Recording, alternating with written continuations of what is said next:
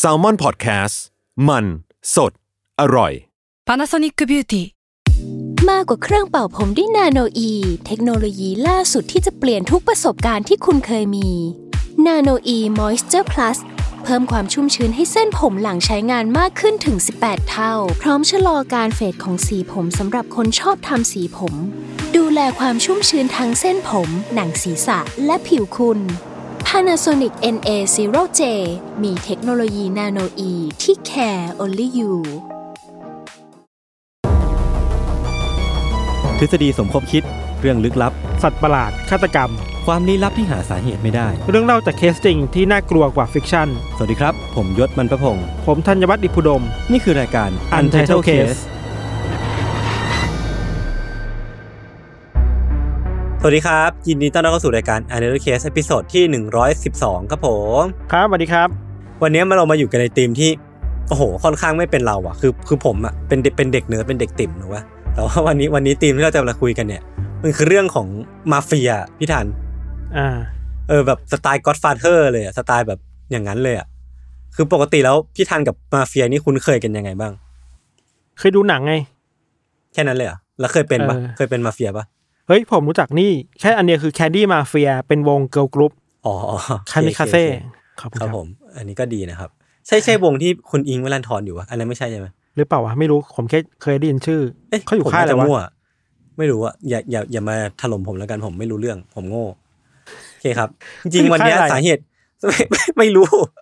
อันไม่นะแกนไม่นี่นะมาเฟียเหรอหรือว่าอิงค์วลันทรไม่รู้ว่ะอ๋อสาเหตุที่เราหยิบเรื่องมาเฟียมาเล่าเพราะว่าอะไรพี่ทัน เออทำไมวะนั่นดิผมก็ไม่รู้เหมือนกันจริรู้งแค่ว่าๆจริงๆ ความเป็นมาเฟียมันมีความเป็นมิชชั่นประมาณหนึ่งนะเออเออเออคือ เวลาเราพูดถึงมาเฟียในในจักรวาลยูซีถ้าจะมันเข้ากันได้เลยคิดว่ามาเฟียมันมีภาพลักษณ์ของความ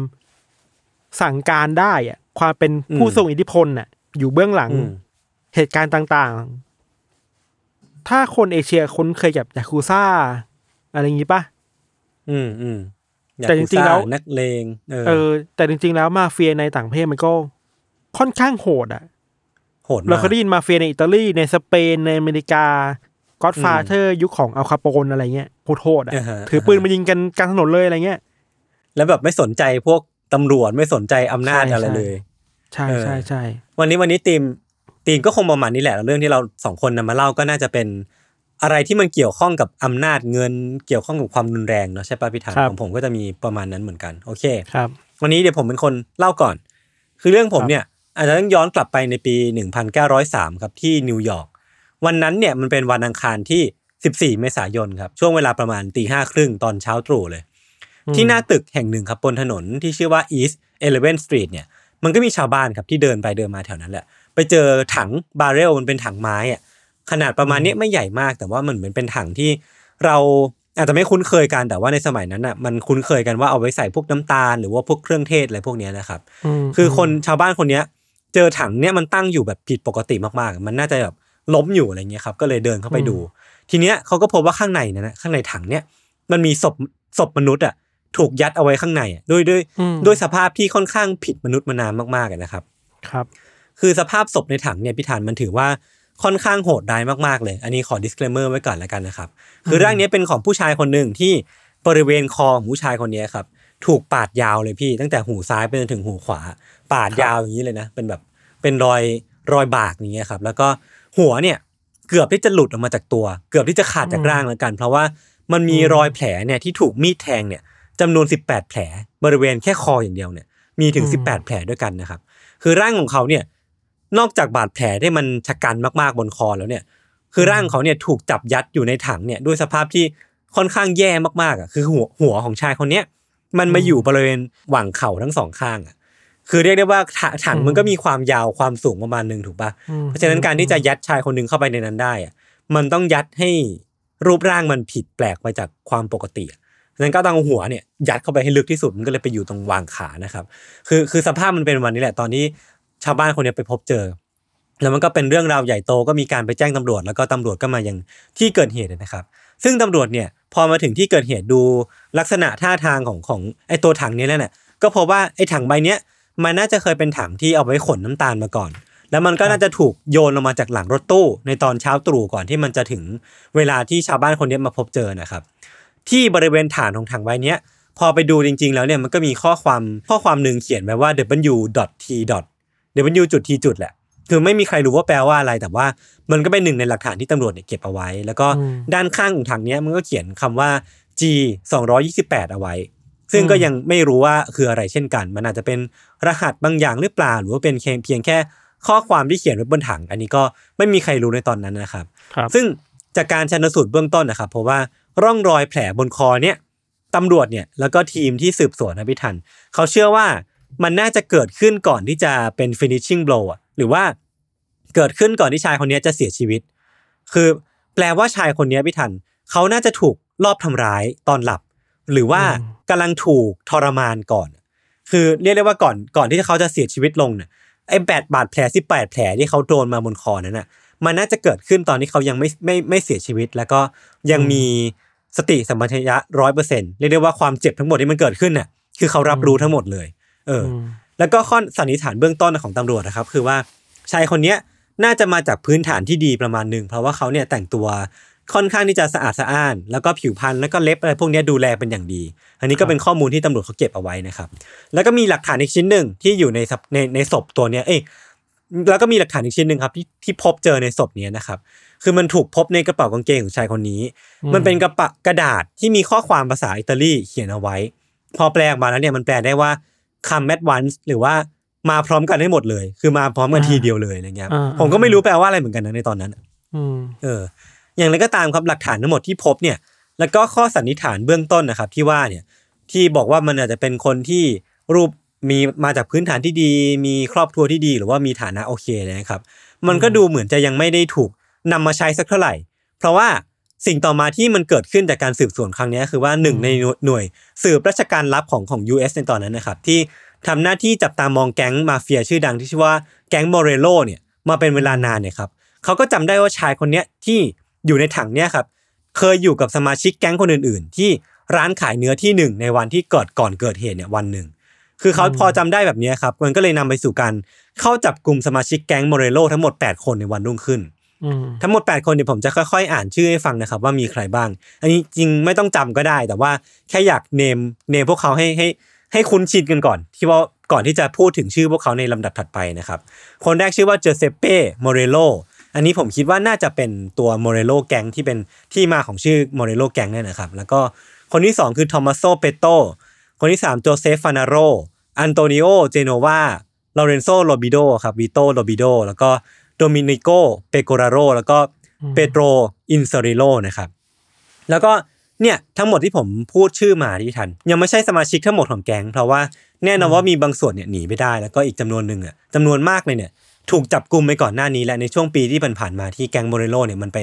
ลักขโมยไปก่อคดีฆาตกรรม หรือว่าไปทะเลาะวิวาทอะไรพวกเนี้ยก็โดนจับกลุ่มมาเรื่อยๆแต่ว่า 8 คนเนี้ยก็ถือว่าเป็นจำนวนที่มากอะแล้วก็เป็นเรื่องที่ฮือฮาในในตอนนั้นไม่น้อยเลยคือเพราะเหมือนเป็นข่าวที่ พอพูดออกไปว่าสมาชิกแก๊งมาเฟียอิตาลีเนี่ยโดนจับอะ คนก็ฮือฮาเนาะว่าเฮ้ยอืมเกิดได้ยังไงแล้วมันจะนำไปสู่อะไรบ้างนะครับ ซึ่งผมก็ขอบอกไว้ก่อนเลยว่า มันดูเหมือนจะง่ายเนาะคือเหมือนมีการพบศพในถังใช่ไหมแล้วมันก็นำไปสู่การจับกลุ่มสมาชิกแก๊งมาเฟีย ซึ่งเรื่องราวเนี่ยมันดูไปได้ด้วยดี แต่ว่าผมขอบอกทุกคนไว้ก่อนเลยว่า เรื่องราวเนี่ยมันไม่ได้จบลงง่ายๆเพียงเท่านี้อย่างแน่นอนนะครับ คือการจับกลุ่มสมาชิกแก๊งมาเฟียที่ มันถูกจับด้วยคดีที่มันเฉาโฉเช่นเนี้ยพี่ ในความคิดผมอะ ตำรวจน่ะย่อมย่อมต้องทำทุกวิถีทางในการทำให้คดีเนี้ยมันปิดลงให้ได้ คืออย่างที่เราเคยได้ยินเรื่องราวในอดีตมาเนี่ย เวลาที่เราจับมาเฟียได้ ไม่ว่าด้วยวิธีอะไรเนาะเรามักที่จะหาหลักฐานอะไรก็ได้อะที่มามัดตัวพวกเขาให้พวกเขาเนี่ยดิ้นไม่หลุดแล้วก็ถูกจับขังเข้าคุกสักทีอะเพราะว่าไม่งั้นเนี่ยมาเฟียเหล่านี้พี่มันก็จะมักจะมีวิธีในการแบบต้มตุ๋นตำรวจ หรือว่าหลอกคนนู้นคนนี้มาเพื่อให้ตัวเองเนี่ยพ้นผิดไปให้ได้เพราะฉะนั้นเนี่ยไหนๆก็ไหนๆแล้วเนี่ย นำพวกเขามาอยู่ในกระบวนการทางกฎหมายได้แล้วเนี่ยมันเป็นหน้าที่หรือว่าเป็นอมัสที่ต้องดูของตำที่ต้องทำของตำรวจอะในการหาหลักฐานมาทำให้พวกเขาเข้าคุกให้ได้นะครับอืมมันก็เลยกลายเป็นที่มาที่ไปว่าทำไมเนี่ยตำรวจเนี่ยถึงตั้งใจทำคดีเนี้ยมากเป็นพิเศษนะครับ คือเบาะแสต่อมาที่ตำรวจเนี่ยพบก็คือว่าสถานที่ที่น่าจะเป็นที่ที่พวกเขาเนี่ยใช้ในการลงมือก่อเหตุนะครับ มันคือร้านขนมแห่งหนึ่งบนถนนเอลิซาเบธที่เจ้าของเนี่ย คือหนึ่งในสมาชิกแก๊งที่ถูกจับกลุ่มครับก็คือเปโตรอินเซริโลนะครับที่ร้านขนมแห่งเนี้ยตำรวจเนี่ยพบถังที่หน้าตาเหมือนกับที่ศพเนี่ยถูกยัดเอาไว้เลย คือมีเป็นถังไม้เหมือนกันมีข้อความต่างๆ เขียนไว้เหมือนกัน แล้วก็รูปประพันธ์เนี่ยมันเหมือนกันแทบจะหนึ่งร้อยเปอร์เซ็นต์เลย แล้วก็ในถังเนี้ยมันก็มีข้อความต่างๆเขียนไว้เหมือนกันเนาะแล้วก็มันมีหลักฐานการสั่งน้ำตาลของอินเซเรโลเนี่ยจากที่แห่งหนึ่งด้วย เพราะฉะนั้นเนี่ยมันยืนยันได้ว่าเปอร์โตอินเซเรโลเนี่ยเป็นคนที่สั่งถังเนี้ยมาจริง ๆ แล้วก็ เป็นผู้เป็นเจ้าของถังถังใบเนี้ยจริงๆอะนะครับ ซึ่งอย่างที่บอกว่าคดีเนี้ยตำรวจเนี่ยทำหน้าที่อย่างรวดเร็วมากสองวันหลังพบศพเนี่ย สมาชิกแก๊งโมเรโลอีกสี่คนเนี่ยก็ถูกจับกลุ่มเพิ่มเติม คือบ่ายวันนั้นนะครับบ่ายวันที่สมาชิกเนี่ยถูกจับกลุ่มเพิ่มอีกสี่คนเนี่ยสมาชิกแก๊งทั้งหมดที่ถูกจับกลุ่มมาในตอนตอนแรกจนถึงตอนเนี้ยทั้งหมดประมาณสิบสองคนก็ถูกนำขึ้นรถตู้ไปยังศาลเพื่อทำการไต่สวน แล้วก็พี่ทันลองนึกภาพว่า รถตู้คันเนี้ยมันถูกเคลื่อนที่ไปยังศาลใช่ไหมเพื่อทำการไต่สวน แต่ว่าในตอนนั้นนะพี่ทันพอไปถึงศาลเนี่ยมันมีมวลชนน่ะมาออกันหน้าศาลเป็นอย่างแบบจำนวนมากเลยพี่ทันคือทั้งอืมทั้งคนอิตาลีทั้งสมาชิกแก๊งมาเฟียหรือว่าคนทั่วไปที่อาจจะเคยโดนมาเฟียเนี้ยข่มเหงมาก่อนหรือว่าโดนทำร้ายมาก่อนเนี่ยก็ต่างที่จะให้ความสนใจในการมาดูว่าการไต่สวนที่มันเกิดขึ้นเนี่ยมันเป็นยังไงบ้าง หรือว่าเรียกได้ว่ามีคนให้ความสนใจในคดีเนี้ยค่อนข้างเยอะประมาณหนึ่งซึ่งตำรวจเนี่ยก็ต้อง ระวังตัวเป็นอย่างดีครับว่ามันจะเกิดจลาจลขึ้นหรือเปล่า หรือว่าเกิดการเอาเปรียบขึ้นหรือเปล่านะครับ ซึ่งสมาชิกแก๊งเหล่านี้ก็ถูกตั้งข้อหาครับว่าอาจมีส่วนเกี่ยวข้องกับการฆาตกรรมของชายที่อยู่ในถังเนี่ยแล้วก็ต้องถูกกักขังไว้ 48 ชั่วโมง เพื่อให้ตำรวจเนี่ยมีเวลาในการสืบสวนหาหลักฐานมัดตัวนะครับ อันนี้อันนี้ก็จะเป็นสิ่งที่เราเห็นกันบ่อยๆเนาะเพราะว่าเรายังไม่รู้หรอกว่าเขาเป็นฆาตกรจริงหรือเปล่า แต่ว่า ตำรวจเนี่ยก็มีสิทธิ์ในการรีเทนหรือว่าในการดีเทนชันพวกเขาเอาไว้ก่อนเพื่อทำการหาหลักฐานเพิ่มเติมนะครับ ซึ่งในตอนนั้นน่ะสิ่งหนึ่งที่มันยังคงเป็นบั๊กของคดีเนี้ยพี่ทัน ก็คือตัวตนของผู้เสียชีวิตอะชายในถังคนคนเนี้ยคือใครกันแน่มคือถ้าสมมติว่าเรายังตอบไม่ได้ว่าเขาคือใครเนี่ย เราก็ยังไม่รู้ว่าทำไมเขาถึงถูกฆ่า และเขามีความเกี่ยวข้องกับแก๊งนี้อย่างไรบ้างนะครับ คือ ถ้ายังตอบข้อนี้ไม่ได้ มันไม่มีทางเลยที่ตำรวจเนี่ยจะสามารถจับแก๊งโมเรโลได้ เออ ซึ่งมันก็แน่นอนว่าเวลาเพียง 48 ชั่วโมงอะมันไม่เพียงพอที่จะให้ตำรวจเนี่ยสามารถหาหลักฐานหรือว่าหาคำตอบในคดีนี้ได้ พอมันมาถึงวันศุกร์ที่ 18พี่ทันเขาก็เลยต้องทำการต่อเวลาในการดีเทนชันเนี่ยออกไปอีก 48 ชั่วโมง ซึ่งระหว่างนั้นน่ะมันก็มีการแจ้งเบาะแสเข้ามาเรื่อยๆ ว่าศพเนี่ยมันน่าจะเป็นของคนคนนี้นะที่เขารู้จักนะแบบส่งจดหมายมาหรือว่าเป็นเบาะแสที่มาจากทางญาติเองก็ตามนะครับ แต่ว่ามันก็ไม่มีอันไหนที่ดูจะเข้าเขาเลยอะ มันยังคงเป็นปริศนาอยู่ว่าชายคนนี้เป็นใครกันแน่ ซึ่งบางคนเนี่ยที่ญาติเขาพูดพูดมาว่าอาจจะเป็นญาติของเขาเอง หรือว่าเป็นคนรู้จักของเขาเนี่ย บางคนเนี่ยยังมีชีวิตอยู่ในคุกบ้าง หรือว่าบางคนเองก็ไม่ได้เกี่ยวข้องกับคดีนี้เลย สุดท้ายแล้วตำรวจก็ยังคงงมเข็มในมหาสมุทรก็ยังไม่รู้ว่าชายคนนี้เป็นใครกันแน่ พอมันมาถึงกำหนดเวลาอีกครั้งหนึ่งในวันอาทิตย์เนะครับตำรวจก็เลยต้องเลื่อนมันออกไปอีกครั้งหนึ่งอีก 48 ชั่วโมง เพื่อทำการหาหลักฐานเพิ่มเติม ซึ่ง ไอการต่อเวลาออกไปครั้งที่สองเนี่ยพี่ทัน มันเริ่มมีกระแสขัดแย้งเกิดขึ้นแล้วคือมันก็เข้าใจได้เนาะว่าสำหรับคนที่อยู่ฝั่งของแก๊งโมเรโลอะการที่ตำรวจเนี่ยหรือว่าทางการเนี่ยยืดเวลาออกไปอีก 48 ชั่วโมงสองครั้งแล้วอะ มันดูค่อนข้างที่จะไม่เป็นธรรมกับพวกเขาสักเท่าไหร่ มันก็เลยมีการแบบพูดมีการฟ้องร้องเกิดขึ้น มีการเรียกกระแสเกิดขึ้น ทนายของฝั่งมาเฟียเนี่ยก็เริ่มออกมา เรียกร้องให้ปล่อยตัวเหล่ามาเฟียสักทีหากยังไม่มีหลักฐานอะไรเพิ่มเติมเนาะซึ่ง ในขณะที่สถานการณ์เนี่ยมันเริ่มวุ่นวายแล้วก็ย่ำแย่ไปทัน มันก็มีจดหมายฉบับหนึ่ง ในจดหมายในซองข่าวแล้วกันส่งมา มันถูกส่งมาโดยใครก็ไม่รู้ครับ มันถูกเจาะจ่าหน้าซองมาที่สถานีตำรวจ แล้วก็ข้อความในจดหมายฉบับเนี้ยมันให้ข้อมูลที่เรียกได้ว่าแทบจะต่อชีวิตให้กับเหล่าตำรวจเลยก็ว่าได้ครับมคือใครก็ตามที่ส่งจดหมายมาเนี่ย บอกว่าเขารู้เขาเนี่ยรู้จักกับชายในถังคนนี้ คือชายคนเนี้ยชายในถังคนเนี้ยมามาจากเมืองบัฟฟาโล เป็นน้องเขยของชายคนหนึ่งในคุกที่มีชื่อว่าเจเซเป้เดอพริโมอืมคือเนื้อความเนี่ยมันสรุปได้ประมาณนี้แหละในจดหมายเนี่ยแต่ว่ามันก็มีเรื่องราวอีกเยอะแยะมากมายเนาะซึ่งผมสรุปใจความมาได้ว่าเออคือเขารู้แหละว่าชายในถังคนนี้เป็นใคร แต่ว่าถ้าคุณอยากได้ข้อมูลเพิ่มเติมเนี่ยคุณต้องไปคุยกับ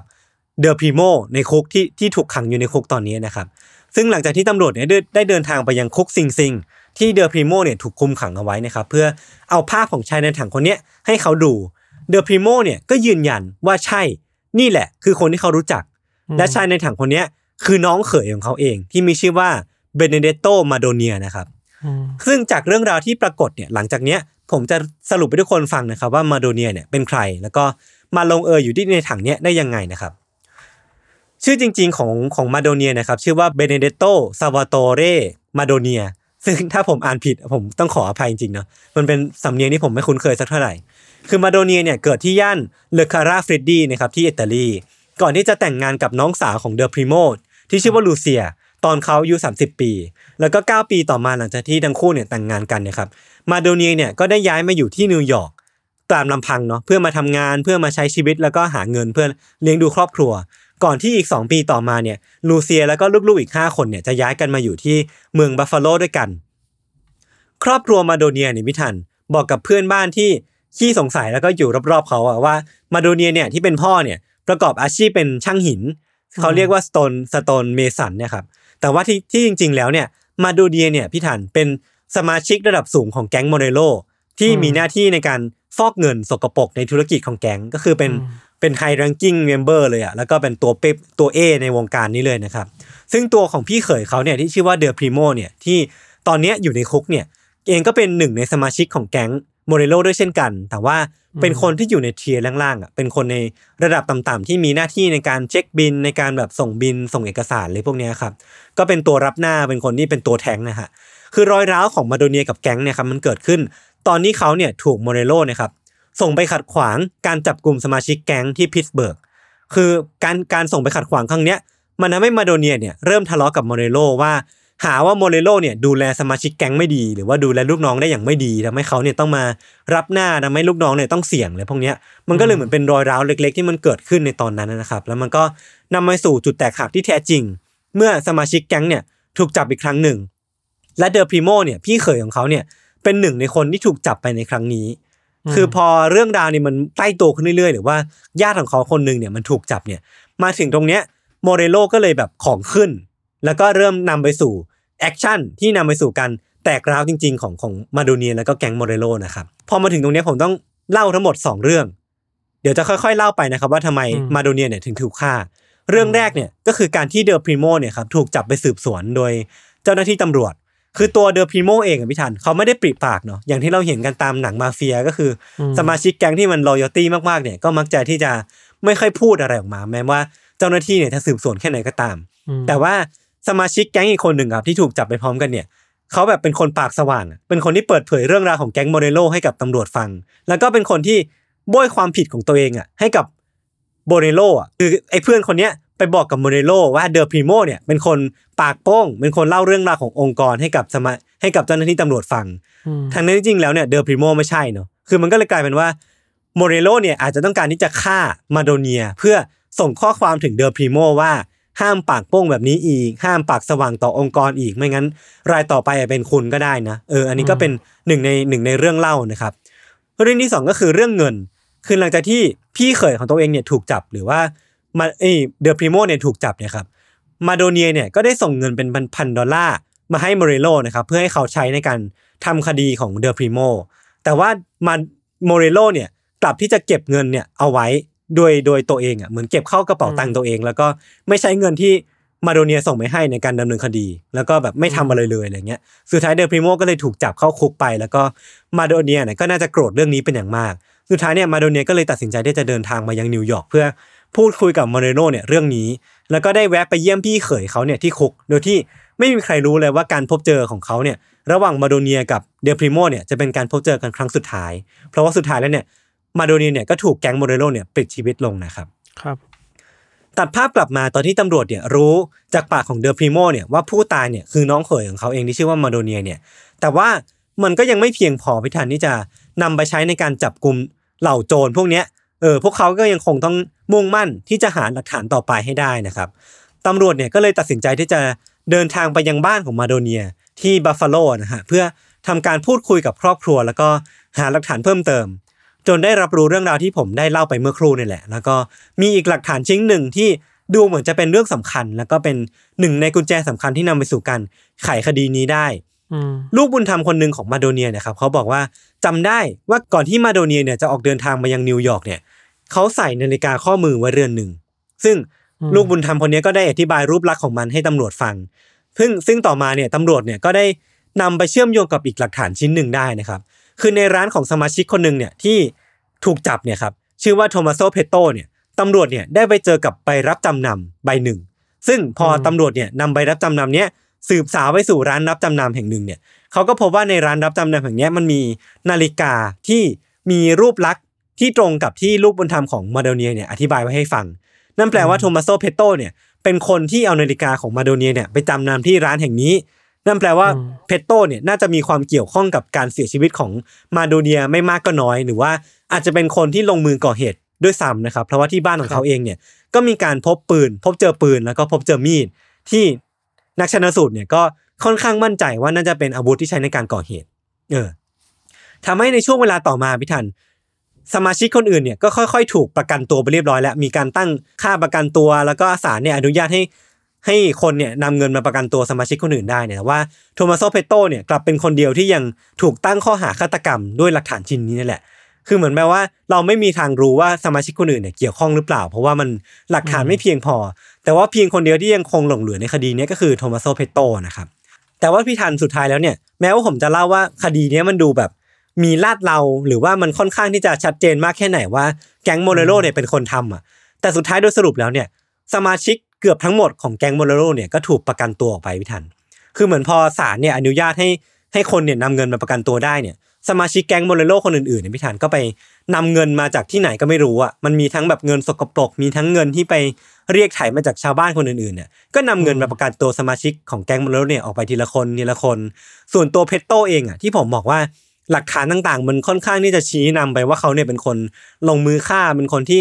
มีมีส่วนเกี่ยวข้องกับคดีเนี่ยมากที่สุดเนี่ย สุดท้ายเขาก็ถูกปล่อยตัวหลังจากนั้นน่ะด้วยการค้ำประกันจากคนรู้จักแล้วก็หลักฐานที่มันไม่เพียงพอในการจับกลุ่ม ซึ่งจริง ๆ แล้วเนี่ยนะตำรวจในตอนนั้นน่ะเขาก็เชื่อหัวเด็ดตินขาดเลยว่ายังไงแก๊งเนี่ยโมเรโลเนี่ยก็น่าจะอยู่เบื้องหลังการเสียชีวิตครั้งนี้แน่ๆทั้งหลักฐานการพูดคุยกันระหว่างมาโดเนีย แล้วก็โมเรโลเนี่ยใบรับจำนำที่เจอในบ้านของเฟตโตแล้วก็อาวุธที่พบเจอในบ้านของเฟตโตเองก็ตามเนี่ยแต่ว่าด้วยสาเหตุอะไรก็ไม่รู้พี่ทันทำให้คดีเนี้ย มันไม่มีคนที่ถูกลงโทษด้วยกระบวนการในกฎหมายเลยอะคือเรื่องราวมันก็เป็นไปเช่นเนี้ยแล้วก็ยังไม่มีใครรู้ว่าแบบแท้จริงอะเนาะว่าใครเป็นใครกันแน่ที่อยู่เบื้องหลังเหตุการณ์นี้ คือมันไม่มีคนที่ถูกลงโทษแน่ๆอะเออพี่ทันว่าไงบ้างอะก็เป็นว่าไม่มีใครถูกจับ เออเหรอเลยเหรอ เพราะคดีนี้เหรอใช่ไม่มีใครถูกจับเลยในคดีนี้ มันยากเหมือนกันนะหมายถึงว่า หลักฐานก็พอจะมีอยู่ปะพยานก็พอจะพอจะมีอยู่บ้างปะ ใช่ใช่ใช่ เออ มันก็แปลกดีเนาะคดีเนี้ยหรือว่าเพราะเพราะมันเนี่ยเกี่ยวข้องกับมาเฟียมันเลยยากขึ้น เออเออผมถามพี่ทันแบบเป็น transition แล้วกันคือผมเองก็รู้ พอรู้อยู่ว่าทุกคนน่าจะคิดอะไรเกี่ยวกับคดีนี้คือ มันมีหลักฐานพร้อมอะมันมีหลักฐานนู่นนี่มันมีอืมอะไรต่างๆในนั้นที่ผมเล่าไปว่ามันแบบค่อนข้างที่ชัดเจนว่าโมเรโลแกงเนี่ยอยู่เบื้องหลังเรื่องนี้ แต่ว่าสุดท้ายแล้วเนี่ยมันก็ลงเอยด้วยการที่ไม่มีใครถูกจับ แล้วก็ ทุกคนก็น่าจะรู้ว่าเพราะอะไรมันมันมันถึงไม่ถูกจับเนาะผมคิดว่ามันน่าจะมีแบบอ่าตื้นลึกหนาบางอะไรที่เราไม่รู้อะมันน่าจะมีอ่าเรื่องของอำนาจเงินอำนาจของการเมืองหรือว่า แม้แต่การขู่ฆ่าอะไรพวกเนี้ยผมก็ไม่รู้เหมือนกันว่ามีอะไรอยู่เบื้องหลังกันนี้บ้างเนาะมันต้องมีเออคนคิดแน่เลยว่าเอ้ยตำรวจรับเงินหรือเปล่าอะไรอย่างนี้ป่ะเออใช่ใช่ใช่อ่าอ่าซึ่งเราเองก็ไม่สามารถตอบได้ ซึ่งมันก็มันก็สามารถเป็นอิสระในการคิดได้เหมือนกันเนาะเออแต่ว่าแม้ว่าผมจะบอกว่ามันไม่มีคนที่ถูกลงโทษทางกฎหมายอะ แต่ถ้าวิธีอื่นเนี่ยก็ไม่แน่พี่ทัน เพราะว่าหลังจากที่คดีเนี้ยมันเกิดขึ้นแล้วก็จบลงเนี่ย สมาชิกของแก๊งโมเรโลเนี่ยที่เกี่ยวข้องกับคดีเนี้ยพี่ทัน ก็ค่อยๆ ตายไปทีละคนน่ะคือในปีหนึ่งเก้าหนึ่งหนึ่งพันเก้าร้อยหกอะเพตโตเนี่ยครับที่เป็นผู้ต้องสงสัยคนสำคัญที่ผมบอกไปเนี่ยครับอืมเขาเนี่ยถูกยิงเสียชีวิต ขณะที่หนีไปหลบซ่อนที่เมืองเพนซิลเวเนียในเดือนตุลาครับเดือนต่อมาครับอีกคนเนี่ยก็ถูกยิงตายที่ทางตะวันออกของย่านฮาเลม ปีต่อมาในวันคริสต์มาสเนี่ย อีกคนก็ถูกยิงตาย ก่อนที่หลายเดือนต่อมาเนี่ยวิโตลาดูก้าเนี่ยครับสมาชิกคนสำคัญของแก๊งเนี่ยก็ถูกฆ่าเช่นกัน ซึ่งถึงแม้ว่าจะไม่มีหลักฐานยืนยันว่าทั้งหมดเนี่ยคดีฆาตกรรมทั้งหมดเนี่ยมันเกี่ยวข้องกันเนี่ยแต่ณเหล่านักข่าวที่อยู่ในยุคนั้นนะครับเขาก็เขียนสรุปเรื่องราวการเสียชีวิตหลังเหตุการณ์ Barrel Murder ที่ผมเล่าไปก่อนหน้าเนี้ยนี้ไว้ในคอลัมน์หนังสือพิมพ์ คอลัมน์หนึ่งที่มันก็ถูกกระจายไปออกไปทั่วประเทศในตอนนั้นนะครับ พวกเขาเนี่ยตั้งชื่อบทความเนี้ยว่า getting them one by one และในในบทความเนี้ยพี่ทันพี่ทันพอเดาได้ไหมว่าพวกเขาเขียนไว้ว่ายังไง ยังไงอะเดายากเหมือนกันวะ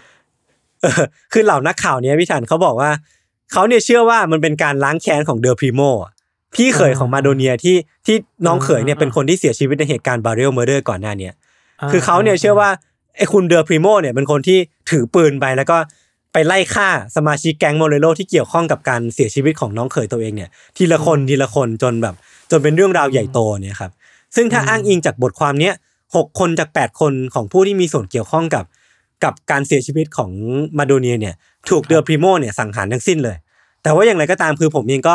ไม่สามารถยืนยันได้ว่ามันเป็นจริงหรือเปล่า เพราะว่ามันก็ไม่ได้มีหลักฐานที่น่าเชื่อถือมากนักเนาะก็เป็นเพียงครับคอลัมน์ที่เป็นเป็นเพียงเรื่องราวที่มันถูกแพร่กระจายไปในยุคนั้นเฉยๆนะครับเออก็ก็ประมาณนี้ ซึ่งถ้าเป็นเรื่องจริงอะผมคิดว่ามันก็เป็นเรื่องราวที่โคตรมาเฟียเลย มีการฆ่าการมีการผิดผิดใจกันเรื่องผลประโยชน์แล้วก็สุดท้ายเนี่ยก็อาจจะเป็นเรื่องราวของการล้างแค้นกันก็ได้เนาะอืมเออ มันมัน Netflix มากเลยอะเออครับคือถ้าถ้าสมมติว่าใครอยากไปหาข้อมูลเพิ่มเติมก็สามารถ search ได้ว่า Barrel Murder แล้วก็ตามด้วย Morello Gang ก็ได้นะฮะก็อันนี้ก็ก็เป็นเรื่องราวที่ค่อนข้าง epic ประมาณหนึ่งเหมือนกันเนาะอืมครับ โอเคครับ พี่ทันพี่ทันมีอะไรเสริมไหม เราว่ามันพูดยากเหมือนกันนะคดีนี้คือ เรารู้อะไรน้อยมากอะอืมมันมันคือความขัดแย้งระหว่างกันแต่ละอย่างมันเกิดขึ้นมาจากสมมติฐานอะ เออเออเออเออใช่ไหมแล้วมันสะท้อนอะไรยากเหมือนกันนะเราว่ามันพอพอมันเป็นความขัดแย้งกันระหว่างมาเฟียด้วยกันเองอะมันมันเป็นอีกโลกหนึ่งไปเลยอะมันเหมือนเป็นอีกโลกอีกโลกหนึ่งที่มันมีระบบของมันเองอะมีระบบนิเวศตัวเองอะอืมอืมเออเอออะไรเงี้ยครับ เข้าไม่ถึงเหมือนกันนะ ผมเองก็ไม่รู้ว่าตื้นลึกหนาบางของเรื่องนี้เป็นยังไงบ้างขนาดแบบทำกันบ้านมาประมาณหนึงแล้วนะหาข้อมูลค่อนข้างยากเหมือนกันเพราะว่ามันค่อนก็เกิดค่อนข้างนานแล้วนะครับ แต่ว่าในแง่ของพล็อตเองเนี่ย ผมคิดว่ามันก็ก็สะท้อนความเป็นมาเฟียได้ดีนะอืมอืมตัวละครเยอะด้วยแหละเราว่า ใช่ใช่ตัวละครเยอะแล้วก็ค่อนข้างสับสนเล่ายากประมาณหนึ่งเหมือนกัน ถ้าสับสนยังไงก็ต้องขออภัยไว้ด้วยนะครับ ครับโอเคครับ เรื่องของผมก็ประมาณนี้ครับไว้พักฟังเบรกโฆษณาสักครู่ก่อนกลับมาฟังเรื่องของไปทันในเบรกหน้านะฮะ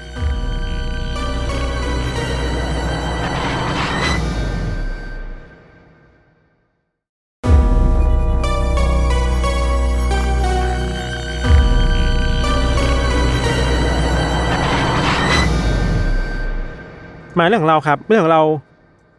วันนี้เป็นเรื่องที่ เราว่ามันทับซ้อนกับเรื่องที่เราเคยเล่า มันก่อนหน้านี้เว้ยในตอนคดีวอเตอร์เกตของริชาร์ดนิกสันนะอ่าเอออ่ามัมันมีมันมีไทม์ไลน์ทับซ้อนกันอยู่แล้วมันสนุกดีเราคิดว่ามันก็เป็นหนัง action ที่แบบ เออว่ะแม่งโคตรมาเฟียเลยคือ เรื่องนี้ครับเกี่ยวกับผู้มีอิทธิพลคนหนึ่งที่ยิ่งใหญ่มากๆในอเมริกา ชื่อว่าจิมมี่ฮอฟฟา จิมมี่ฮอฟฟาเนี่ยครับเป็นคนที่เกิดในครอบครัวที่ค่อนข้างยากจนครับ แล้วก็คุณพ่อเนี่ยเป็นคนทำงานในเหมือง แล้วพ่อก็เสียชีวิตตอนที่ฮอฟฟาอายุประมาณเจ็ดขวบนะแม่เองก็ทำงานหนักอยู่คนเดียวจนทำให้ฮอฟฟาต้องเรียนไม่จบอะมันก็เลยออกมาทำงานเพื่อหาเลี้ยงครอบครัว งานแรก ๆ ที่ฮอฟฟาทำอะเป็นพนักงานขนส่งสินค้าในร้านขายของชำในโกดังอะไรอย่างเงี้ยครับ ในปีหนึ่งเก้าสามสองตอนที่ฮอฟฟาอายุได้สิบเก้าปีอะ เขาก็เริ่มมองเห็นปัญหาในตัวการทำงานเขากับเพื่อนๆว่าเฮ้ยไอบริษัทเนี่ยไอ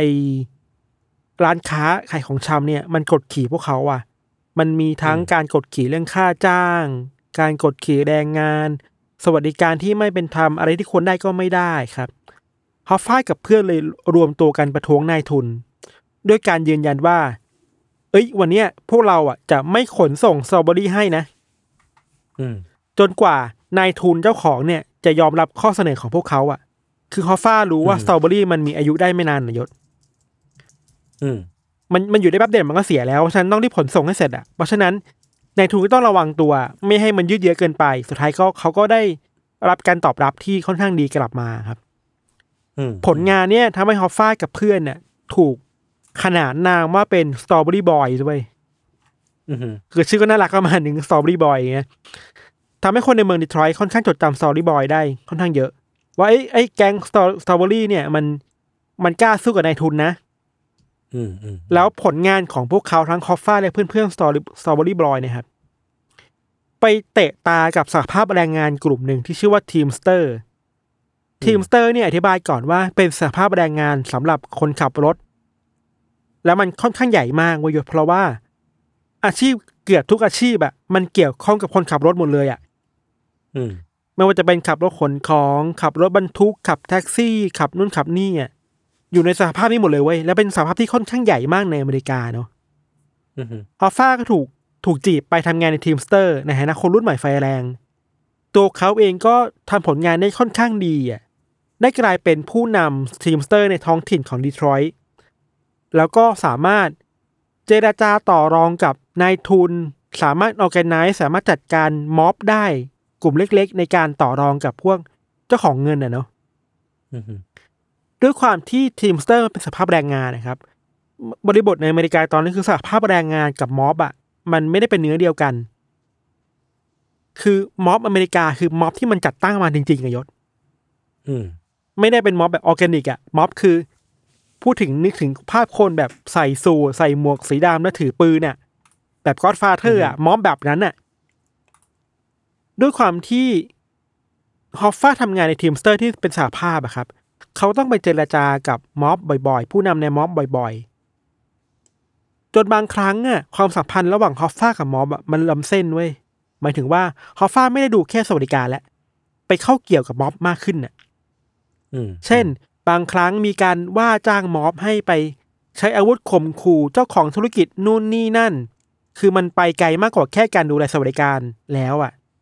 หรือบางทีมันเราคิดว่ามันเป็นความสัมพันธ์แบบเกื้อกูลกันน่ะม็อบก็ได้เงินจากสหภาพสหภาพก็จ้างม็อบไปทำตามสิ่งที่เป็นต้องสนใจอะ่ะ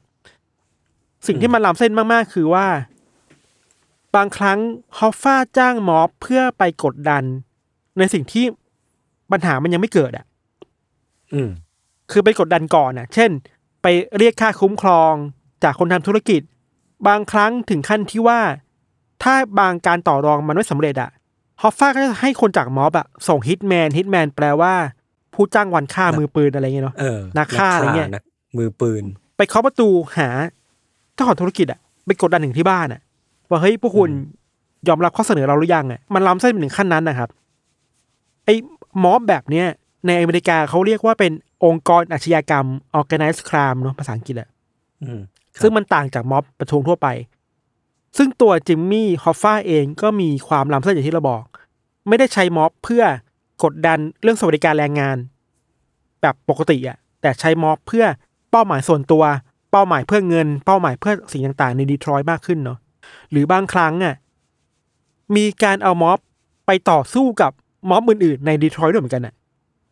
อืมอืมคือแบบเป็นเป็นมือเป็นไม้ฮอฟฟ้าได้จริงจังมากครับ ด้วยผลงานที่มันค่อนข้างจะซาวเวดอะค่อนข้างโหดอะ ฮอฟฟ้าก็เลยถูกถูกจับตามากขึ้น กลายเป็นเอ้ยไอ้นี่มันเก่งว่ะมันสามารถ organize ม็อบได้เก่งอะมันสามารถจัดการเรื่องแรงงานได้ใน Teamster เนาะ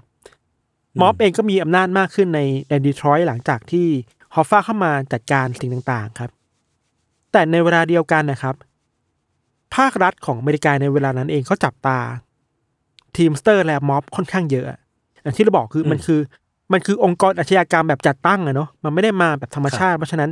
มันสามารถเอาไปทำอะไรก็ได้ แล้วมันทำให้สังคมมันปั่นป่วนอะอืม จนตอนเนี้ยพูดได้เลยว่า รัฐเริ่มมองฮอฟฟ้าว่าเป็นคนที่สามารถบงการม็อบได้จริง ๆ แล้วอะเป็นมาเฟียจริง ๆ แล้วอะเออเออเริ่มเป็นบุคคลอันตราย ความสัมพันธ์มันเป็นสามเหลี่ยมอะยศคือฮอฟฟ้าอันหนึ่ง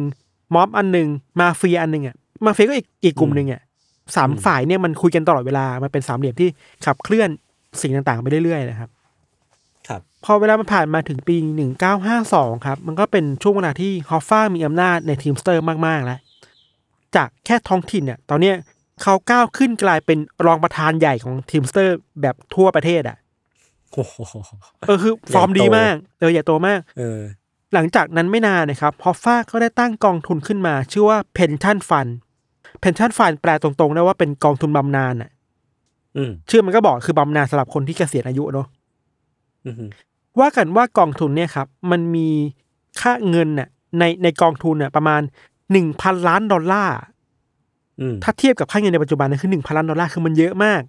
มันถูกแจกจ่ายไปตามแรงงานต่างๆ ทั่วประเทศนะครับ ซึ่งฟังชื่อก็ดูดีอะกองทุนบำนาญน่ะ แล้วมันถูกทำเพื่อสวัสดิการที่ช่วยเหลือคนใช้แรงงานเนาะแต่เบื้องหลังอะ มันเป็นกองทุนที่ มันเต็มไปด้วยเรื่องฉาวโฉ่มากมายยกตัวอย่างเช่นอืมฮอฟฟ้าสามารถจัดการเงินกองทุนนี้ได้ตามอำเภอใจอะอืมจะเอาเงินไปจ้างม็อบก็เอาเงินจากกองทุนนี้ไปจ้างม็อบอะอืมหรือว่าบางทีนะก็เอาเงินเนี้ยไปปล่อยกู้ไว้ยให้มาเฟียปล่อยกู้ให้มาเฟีย มาเฟียก็เอาเนี่ยเอาเงินเนี้ยไปสร้างคาสิโนที่คิวบาร์บ้างสร้างคานิโซคานิโซที่เวกัสบ้างอะไรเงี้ย คือแล้วแต่เลยอะ แล้วฮอฟฟ้ากับพวกเออกินเงินกำไรจากพวก พวกการเก็งกำไรหรือจากการปล่อยเงินกู้จากกองทุนนี้ครับ อืมคือมันอะไรก็ได้เนาะเพื่อเพื่อได้เงินมาที่ฮอฟฟ้า หรือบางครั้งเองอะฮอฟฟ้าก็เอาเงินจากกองทุนเนี่ย ไปตบรางวัลให้เพื่อนเพื่อนๆในม็อบเว้ยเฮ้ยพวกนายวันนี้นายทำงานได้สำเร็จนะเอาเงินนี้ไปอะไรเงี้ยคือ อะไรก็ได้แล้วมันไม่ได้ทำเพื่อสวัสดิการแรงงานอย่างเดียวอะ อืมจุดเปลี่ยนมันเกิดขึ้นในปี1956ครับ มีนักข่าวคนหนึ่งชื่อว่าวิกเตอร์รีเซล รีเซลเนี่ยเขาเป็นนักข่าวนักหนังสือพิมพ์ที่เข้ามาตรวจสอบ Teamster แล้วก็ม็อบทั่วประเทศเนาะรีเซลเจอว่าเฮ้ยมันน่าจะมีการคอร์รัปชันเกิดขึ้นในไอ้กองทุนนี้ว่ะ แล้วเขาก็ออกเอาไปออกรายการวิทยุรายการหนึ่งอันนี้โหดมาก คือ เขาไปออกรายการหนึ่งจริงๆเนาะแล้วอีกไม่กี่ชั่วโมงต่อมาครับกินกินข้าวที่ร้านอาหารเว้ยคือในรายการเขาแฉอะไรมากมายพอไปกินข้าวเสร็จปุ๊บออกมาจากร้านอาหารน่ะ มันมีคนน่ะ เดินเอาน้ำกรดมาสาดหน้า โอ้โหเออเป็นเป็นกรดแบบเขาเรียกว่าเป็นกรดซัลฟูริกเหรอเออโอ้โห sulfuric acid เออโหแรงมากสาดหน้าจนตาบอดสองข้างเลยอะถาวรนะอืมคือจนนี้คือถึงทั้งชีวิตก็ตาบอดเพราะเหตุการณ์นี้ครับ คือเล่นกันโหดมากอะพอพอมันมีการทำแบบนี้คือเอาน้ำกรดซัลฟูริกไปสาดหน้าใส่นักข่าวอะมันก็เป็นคดีใหญ่แล้ว FBI เองก็เริ่มมาสนใจแล้ว คืออันนี้มันมันหามไปอะอืม FBI อะเริ่มสืบหาต้นตอว่าใครเป็นคนทำเว้ยก็พบว่าไอ้มือสาดคนเนี้ยเป็นคนคนหนึ่งที่ทำงานให้จิมมี่ฮอฟฟ้าอืมแล้วในวันที่ตำรวจและ FBI กำลังจะไปจับตัวคนคนเนี้ยไอ้มือสาดน้ำกรดเนี่ย ก็พบว่าเฮ้ยคนเนี้ยถูกฆ่าปิดปากไปแล้วโอ้โหคือโคตรโหดโคตรมาเฟีย อะไรวะเนี่ย เออ คือไม่รู้ว่าฮอฟฟ้าเกี่ยวหรือเปล่า แต่คนคนเนี้ยมีความสัมพันธ์กับฮอฟฟ้าไง แล้วคนเนี้ยก็ตายไปแล้ว พูดอะไรไม่ได้แล้วครับไอ การฆ่าปิดปากเนี่ยมันทำให้เรื่องใหญ่ขึ้นกว่าเดิมอีกอะจากอืมแค่ FBI ตอนนี้มันกลายเป็นพูดถึงในแวดวงการเมืองแล้วครับอือฮึเรื่องราวมันไปไกลถึงขั้นที่ว่าวุฒิสภาของสหรัฐสภาสูงสหรัฐอะได้ใช้คณะกรรมการขึ้นมาชุดหนึ่ง เพื่อตรวจสอบการกระทำของฮอฟฟ้า แล้วก็ Teamster อย่างจริงจังเลยเว้ยอืมแล้วการไต่สวนครั้งนี้ครับ มันไต่สวนผ่านทีวีถ่ายทอดสดทั้งประเทศอะ โอ้โห คือคนสนใจมากเพราะว่าไอ้นี่มันคือเหตุการณ์ที่มีหัวหน้ามาเฟียตัวเบ้งคนหนึ่งอะกำลังมาอืม เปิดหน้าสู้กับนักการเมืองสว. อะ โคตรยิ่งใหญ่ โคตรแบบคือ epic อะคือมันมันมากอะ let them fight คณะกรรมการชุดนี้ครับ เรียกว่าเปิดหน้าสู้กับฮอฟฟ้าแล้วก็แก๊งมาเฟียในอเมริกา แล้วก็สหภาพ Teamster แบบจริงจังมากๆเนาะตัวละครคนหนึ่งที่สำคัญและเข้ามาเกี่ยวเหตุการณ์นี้คือโรเบิร์ตเคนเนดี ที่เป็นน้องชายของจอห์น เอฟเคนเนดีอ่าครับโรเบิร์ตเคนเนดีเนี่ยเข้ามาตรวจสอบฮอฟฟ้าด้วย แล้วมีธงในใจมากๆ คือ เปิดเผยชัดเจนว่าสักวันหนึ่งอะต้องเอาฮอฟฟ้าเข้าคุกให้ได้อะเออ กูจะแฉมึงให้ยับเออกูจะ กูจะจัดการมึงเอง ธงชัดมากเว้ย แล้วศึกระหว่างเคนเนดีกับฮอฟฟ้าเนี่ยมันเกิดขึ้นหลายยกมากๆนะ ท่ามกลางการถ่ายทอดสดอยู่ตลอดเวลาของทีวีครับ มันมีรอบหนึ่งที่สนุกมาก เราไปหามาหามาเจอคือว่า เคนเนดีเนี่ยโรเบิร์ตนะคนน้องโรเบิร์ตเคนเนดีมั่นใจมากว่าจะสามารถเอาฮอฟฟ้าเข้าคุกได้เว้ยอืมเขาประกาศว่าถ้าผมเอาฮอฟฟ้าเข้าคุกไม่ได้เนี่ย เขาจะขึ้นไปปีนบนยอดโดมของตึกสภาสหรัฐแล้วโดดลงมาโอ้โหคือมั่นใจไต้องขมานาดกนั้นก็ได้ คือมั่นใจมากว่าเนี่ยเออเอาลงมาให้ได้อะแต่รอบนั้นน่ะ เอาผิดไม่ได้เว้ยอะอ้าวคือโม้มาเยอะโม้ว่า เอ้ย ถ้าทำไม่ได้จะแบบไปกระโดดจากตึกสภาสหรัฐอะ สิ่งที่เขาฟ้าทำกลับคืออะไรรู้ป่ะส่งพัสดุไปให้หลังจากที่รู้ว่าตัวเองแบบไม่ผิดแหละอืมในพัสดุนั้นนะมีกล่องไว้ยและกล่องเปิดมาเป็นเป็นชุดกระโดดกระโดดร่มอะยศโอ้โหอารมณ์เก่งว่ะ อารมณ์แบบกูจำมึงได้นะมึงท้ายกูไว้เนี่ยมึงมึงใส่ชุดนี้มึงมึงไปโดดให้กูดูเลยอะไรเงี้ยเออเออคือเกรียนโคตรอะโคตรเกรียนโคตรปั่นน่ะถึงอย่างนั้นนะครับ ถึงแม้ยกนั้นน่ะจะเอาผิดฮอฟฟ้าไม่ได้นะ แต่ว่าความพยายามของทางการอเมริกาในการ เอาผิดแล้วก็สลายอิทธิพลของฮอฟฟ้าและมาเฟีย ในอเมริกามันมันลากยาวเป็นปีๆอะยศอืมพูดได้ว่าในช่วงเวลานั้นเป็นช่วงเวลาที่สงครามเย็นเนาะแล้วก็คือมันมีความปั่นป่วนเกิดขึ้นในอเมริกาค่อนข้างเยอะมีม็อบค่อนข้างเยอะมีฝ่ายซ้ายที่แบบซ้ายฝ่ายสายแบบคอมมิวนิสต์สังคมนิยมอะเยอะมาก แล้ว FBI กลัวว่าม็อบบางม็อบเนี่ยมันไปเกี่ยวข้องกับคอมมิวนิสต์อืมคือความความมาสาแดกของตัวเองอะเนี่ย สุดท้ายแล้วก็ตรวจสอบเรื่องนี้ไปเรื่อยๆ จนในปีหนึ่งเก้าหกสามครับทางการอเมริกาก็สามารถไปขุดคุยเจอว่า เฮ้ย เราไปเจอคดีที่เอาผิดฮอฟฟ้าได้แล้วว่ะเออไปย้อนเจอว่าในตอนที่ฮอฟฟ้าทำกองทุน pension fund น่ะครับ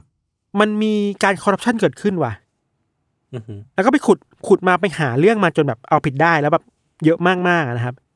พูดจริงๆรายละเอียดมันเยอะเราเพื่อพูดแค่ว่าเคยมันเอาผิดได้แหละ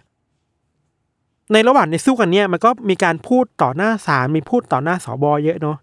แล้วด้วยความนี้ความความขัดแย้งมันลากไปเรื่อยๆมันเกิดเหตุการณ์เยอะมาก เช่น บางครั้งคอฟฟ้าเขาถูกแจ้งคดี เช่น หมิ่นศาลหมิ่นเจ้าหน้าที่ ติดสินบนเจ้าหน้าที่ยั่วยุศาลบ้างนู่นนี่นั่นน่ะมีครั้งหนึ่งที่มันมีคนมาแฉว่าฮอฟฟ้าไปจ้างคนในไอคณะกรรมการตรวจสอบเขาอะให้ไปนอนหมอนไส้ให้หน่อยโอ้โหคือไปยัดเงินเพื่ออยากรู้ว่า ข้างในรู้อะไรเกี่ยวกับฮอฟฟ้าบ้าง เออเออ เออ แล้วมีคนจับได้อะไรเงี้ยคิดว่าเอ้ย คดีนี้ก็พีกันมันสนุกมาก สุดท้ายแล้วครับ ทางการอเมริกาแล้วก็ศาลแล้วก็อายการก็สามารถเอาผิดฮอฟฟ้าได้จริงๆจนเข้าใจว่าเอาผิดฮอฟฟ้าในโทษจำคุกรวมทั้งหมดทุกคดีอะสิบสามปี โอ้โหเออก็ไม่ได้เยอะมากแต่ก็ไม่ได้น้อยนะเออ เราเข้าใจว่าฮอฟฟ้าเองเขาสู้มาเรื่อยๆ แต่ก็เปลี่ยนคำตัดสินไม่ได้เนาะ จนทำให้เขาต้องเข้าคุกไปในปีหนึ่งเก้าหกเจ็ดครับ เรื่องราวมันดูจบแล้วแหละคือเอ้ยหนึ่งเก้าหกเจ็ดมาเฟียเบอร์ใหญ่ถูกเข้าคุก แต่หลังจากเนี้ยมันสนุกมากขึ้นเว้ยอย่างแรกคือว่าฮอฟฟ้ารู้อะเหมือนรู้ชะตากรรมตัวเองว่าจะเข้าคุกอะอือหือเขาเลยไปแต่งตั้งเหมือนเป็นเขาเรียกว่าอะไรหุ่นเชิดตัวเองอะเข้าไปอยู่ในทีมสเตอร์อ่าเพื่อจะได้คุมทีมสเตอร์ได้ คนนี้ชื่อว่าแฟรงค์ฟิซซิมอนแล้วฮอฟฟ้าใช้วิธีการคือสั่งการฟิซซิมอนผ่านจดหมายจากในคุกอะ เออเออเขียนจดหมายส่งนโยบายให้ฟิซซิมอนเอ้ยทำแบบนี้นะ แบบที่ฉันต้องการอะอือหือแต่ว่าด้วยความที่มันห่างไกลกันมากๆเนอะฮอฟฟ้าตัวฮอฟฟ้าไม่ได้อยู่ที่ที่ทีมสเตอร์ครับทำให้อิทธิพลในทีมสเตอร์อะมันมัน shift มันเปลี่ยนอะจากคนในสหภาพจริงๆกลายเป็นว่าพวกมาเฟีย เข้ามามีอิทธิพลมากขึ้นในทีมสเตอร์แล้วอืมแล้วฮอฟฟ้าเองก็กลัวเว้ยเพราะว่าเฮ้ยไอ้พวกนี้มันฉันปลุกปั้นมาทีมสเตอร์เนี่ย ทำให้อยากให้มาเฟียมันมากลบอิทธิพลว่ะ พวกปีกมาเฟียอย่ามายุ่งเลยอะไรเงี้ยครับ แล้วปัญหาสำคัญคือพวกมาเฟียเริ่มเอาเงินจาก pension fund น่ะไปใช้แบบสุรุ่ยสุร่ายมากขึ้นน่ะ ไม่สนใจแล้วอะจนทำให้สถานะการเงินของไอ้ pension fund เนี่ยมันเริ่มน่ากลัวเริ่มวิกฤตแล้วแหละ คือครับถ้าปล่อยไปนี้ต่อไปเนี่ยไอ้เงินที่ต้องจ่ายให้กับคนที่เป็นเกษียณอายุอะก็จะไม่ได้เว้ยเพราะมาเฟียเอาไว้เอาไปใช้หมด เออ แล้วคนคนที่ ฮอฟฟ้าตั้งมาอย่างฟิซิมอนเนี่ยก็ไม่สามารถจัดการสถานการณ์ได้อะ power ไม่ได้มีเท่าฮอฟฟ้าฮอฟฟ้าเลยคิดว่า เอ้ยไม่ได้แล้วกูต้องกลับไปจัดการเรื่องนี้ด้วยตัวเองเว้ยอืมเขาเลยอยู่ในคุกนี่เออจะไปยังไงอะ นี่เขาคิดเหมือนยศเลยเขาทำยังไงดีเขาปรึกษากับทนายว่าเอาไงดี ก่อนจะได้แผนการใหม่ว่า เฮ้ย เราไปทำเรื่องขออภัยโทษจากประธานาธิบดีดีไหมอ่าศัพท์ในภาษาอังกฤษเรียกว่า presidential pardon อือหือ คือตรงเนี้ยมันมีคนวิเคราะห์ว่าไอ้กลยุทธ์ที่แบบขออภัยโทษลดโทษมาออกจากคุกเนี่ยเพราะว่าฮอฟฟ้ามองว่ามันเป็น win-win ว่ะ win ฝ่ายเขาออกจากคุก แล้ว win ฝ่ายนิกสันด้วย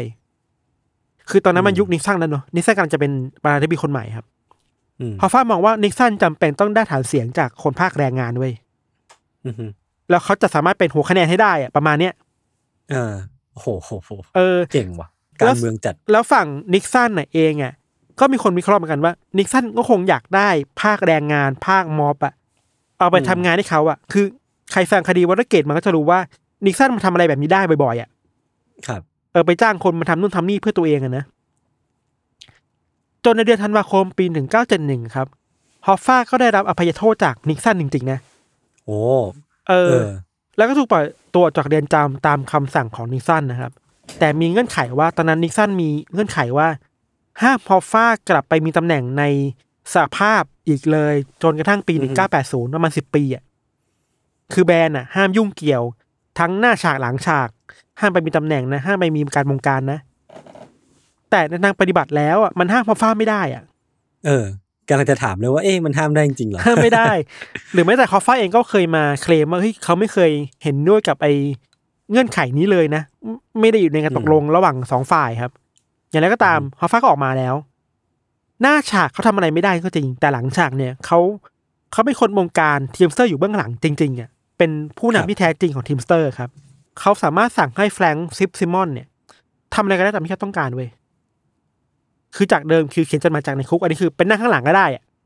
เออนั่งหลังเป็นเด็กฉากกอบอแล้ว เป็นเด็กกอบอได้นั่งหลัแวงฉากแล้วแบบสั่งให้ฟิสซิมอนทำอะไรก็ได้ตามที่เขาต้องการครับครับ แต่ไอระยะเวลาที่ห่างหายกันไปอะ องค์กรมันเปลี่ยนไปเยอะอะแล้วมันมีขั้วอำนาจใหม่ขึ้นมาในทีมสเตอร์ครับอืมทำให้ฟลิซิมอนเองจากที่เคยเป็นแบบหุ่นเชิดอะเริ่มมีจิตใจเป็นของตัวเองแล้วอะเริ่มไม่เชื่อฟังฮอฟฟ้าเหมือนเดิมแล้วอะเริ่มปีกกล้าขาแข็งใช่เริ่มมีขั้วอำนาจสนับสนุนแล้ว ใช่ สุดท้ายแล้วคือฮอฟฟ้าก็กลัวเว้ยว่าตัวเองถูกโดดเดี่ยวอะอืมคือปีกฝั่งทีมสเตอร์ แล้วมันมันมีขั้วอำนาจใหม่ขึ้นมา เขาก็ถูกโดดเดี่ยวมากขึ้นในขณะเดียวกันพวกมาเฟียที่เป็นกลุ่มนอกอะก็เข้ามามีอิทธิพลวงการทีมสเตอร์ได้มากขึ้นอืมภาพมันไม่เหมือนเดิมเหมือนไม่มันไม่เหมือนก่อนที่เขาจะเข้าคุกอะครับอืม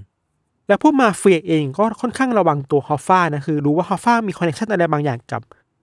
ทางการอเมริกากับทีมงานของนิกสันน่ะก็เลยพยายามจะกันฮอฟฟ้าออกจากองค์กรนี้ให้ได้มากที่สุดนะครับ อืม จนสุดท้ายแล้วฮอฟฟ้าก็ถูกโดดเดี่ยวจริงๆนะคือแบบถูกตัดอำนาจถูกตัดอิทธิพลมากมายแม้กระทั่งฐานเสียงแท้จริงของเขาในดีทรอยต์อะ ก็ไม่เอาเขาแล้วอะ อืม เออคือหายไปเยอะมากเว้ยพอเป็นอย่างเนี้ยฮอฟฟ้าก็เริ่มกลัวแล้วว่าทำไงดีวะอิทธิพลเราเริ่มหายไปอะฮอฟฟ้าเริ่มล็อบบี้ไปยังทีมงานของเนชั่นอีกรอบหนึ่งที่ทำเนียบข่าวว่า เฮ้ย ช่วยผมหน่อยสิ ช่วยช่วยปลดไอ้กฎห้ามเลือกตั้งอะสิบปีอะออกไปได้ไหม อยากลงแล้วอะไรเงี้ยแต่ผลคือว่าไอ้ตอนนั้นน่ะทีมงานทำเนียบขาวมันไม่มีเวลาเว้ยเพราะแม่งกำลังวุ่นวายกับไอ้คดีวอเตอร์เกตอยู่อะอ๋อเออ คือคือนิกสันคิดประมาณในคิดแทนนิกสันนะคือแบบเฮ้ยตัวกูเองเอาไม่รอดเลยอย่ากูช่วยใครไม่ได้แล้วอะให้กลัวตัวเองรอดก่อนนะเออคือตัวเองก็ยังไม่รอดแล้วอะโดนวอเตอร์เกตไปอะไรเงี้ยมันทำให้ข้อเสนอนี้อะมันก็ถูกตีตกไปง่าย ๆ เลย สุดท้ายแล้วเราไม่รู้ว่าฮอฟฟ้าไปทำอะไรเบื้องหลังเว้ยมันทำให้คนสนใจฮอฟฟ้ามากขึ้นด้วยอะไรบางอย่างเนาะความขัดแย้งระหว่างฮอฟฟ้ากับมาเฟีย และขั้วอำนาจที่เป็นแบบสามสามฝ่ายอะฮอฟฟ้ามาเฟียทีมสเตอร์ม็อบอะไรเงี้ยนะมันเริ่มไม่เหมือนเดิมขั้วอำนาจใหม่มันเริ่มท้าทายฮอฟฟ้ามากขึ้นนะครับแล้วฮอฟฟ้าอย่างที่เราบอกก็หลบไปเบื้องหลังแล้วไปทำอะไรบางอย่างโดยที่ไม่มีใครรู้อะอันนี้น่ากลัวน่าสนใจ เรื่องราวมันก็เดินต่อมาถึงเดือนกรกฎาคมปีหนึ่งเก้าเจ็ดหกครับ มันก็มีเรื่องใหญ่เกิดขึ้นคือ อยู่วันดีคืนดีอะทางการอเมริกาได้ข้อมูลว่า ไปเจอข้อมูลการคอร์รัปชันในไอ pension fund ตัวเดิมอะอืมคือเงินใน pension fund มันหายไปสิบล้านดอลลาร์เว้ยโห ไม่น้อยนะสามร้อยล้านบาท เออ แล้วสาเหตุที่หายไปอาจจะมาจากพวกแก๊งมาเฟีย หยิบเงินออกไปใช้กันเองอะ อ่าฮะแล้วคนคนในแก๊งก็เริ่มสงสัยแล้วว่าใครบอกว่าฮอฟฟ้าเอาความจริงไปบอกเออหรือเปล่าอ่าฮะคือมันสนุกมากขึ้นฮอฟฟ้าเริ่มแบบล้างแค้นเอาคืนอะอืมไอความสัมพันธ์ระหว่างฮอฟฟ้าทีมสเตอร์และมาเฟียมันก็เริ่มแตกหักมากขึ้นเว้ยอืม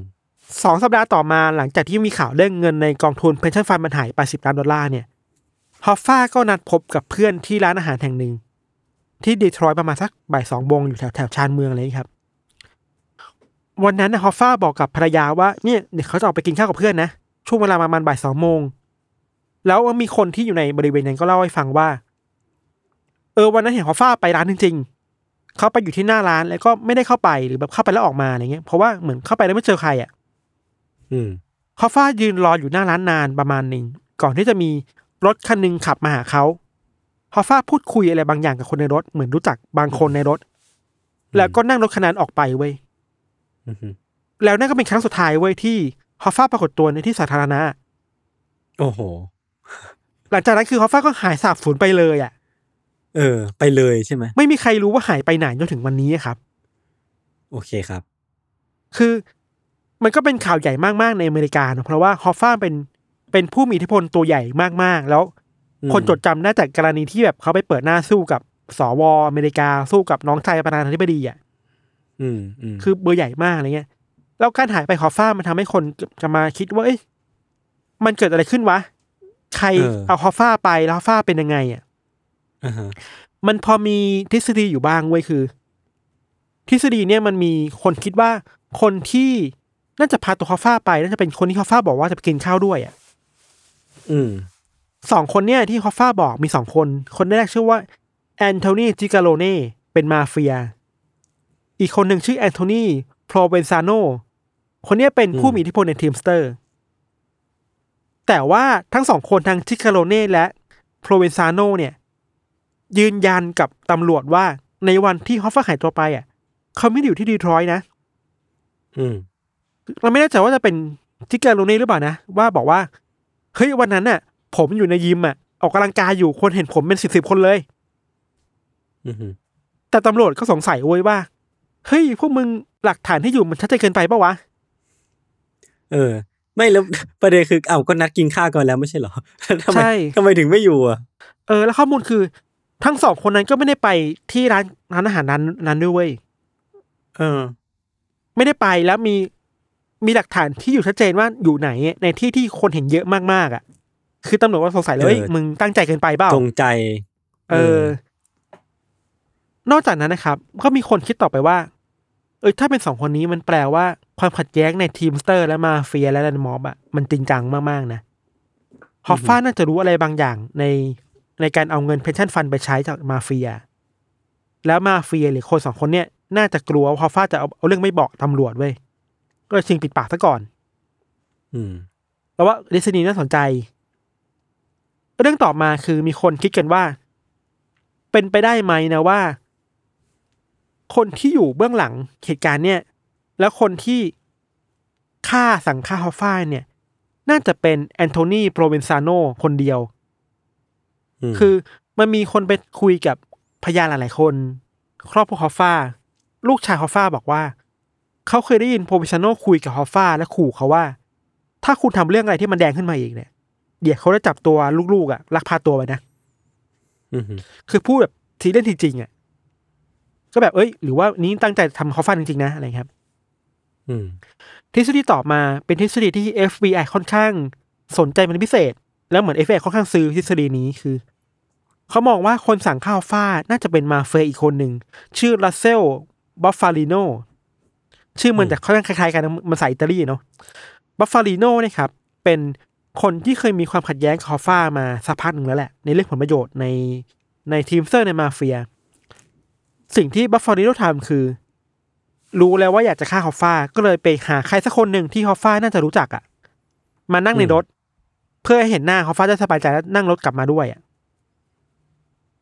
บางข้อมูลบอกว่าชายคนที่บัฟฟาลิโนจ้างมา หรือบังคับมาให้มานั่งในรถอะ่ะ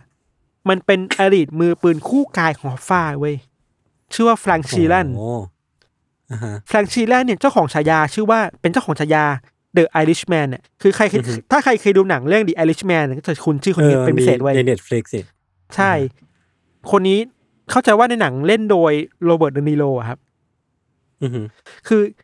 พูดง่ายๆว่าชีแลนเป็นคนที่อยู่ข้างกายฮอฟฟ้ามาตลอดอะเป็นมือปืนคู่กายเวลาแบบสั่งการอะไรแบบชีแลนจะไปจัดการให้เป็นไปคอยเคลียร์ปัญหาให้อะไรเงี้ย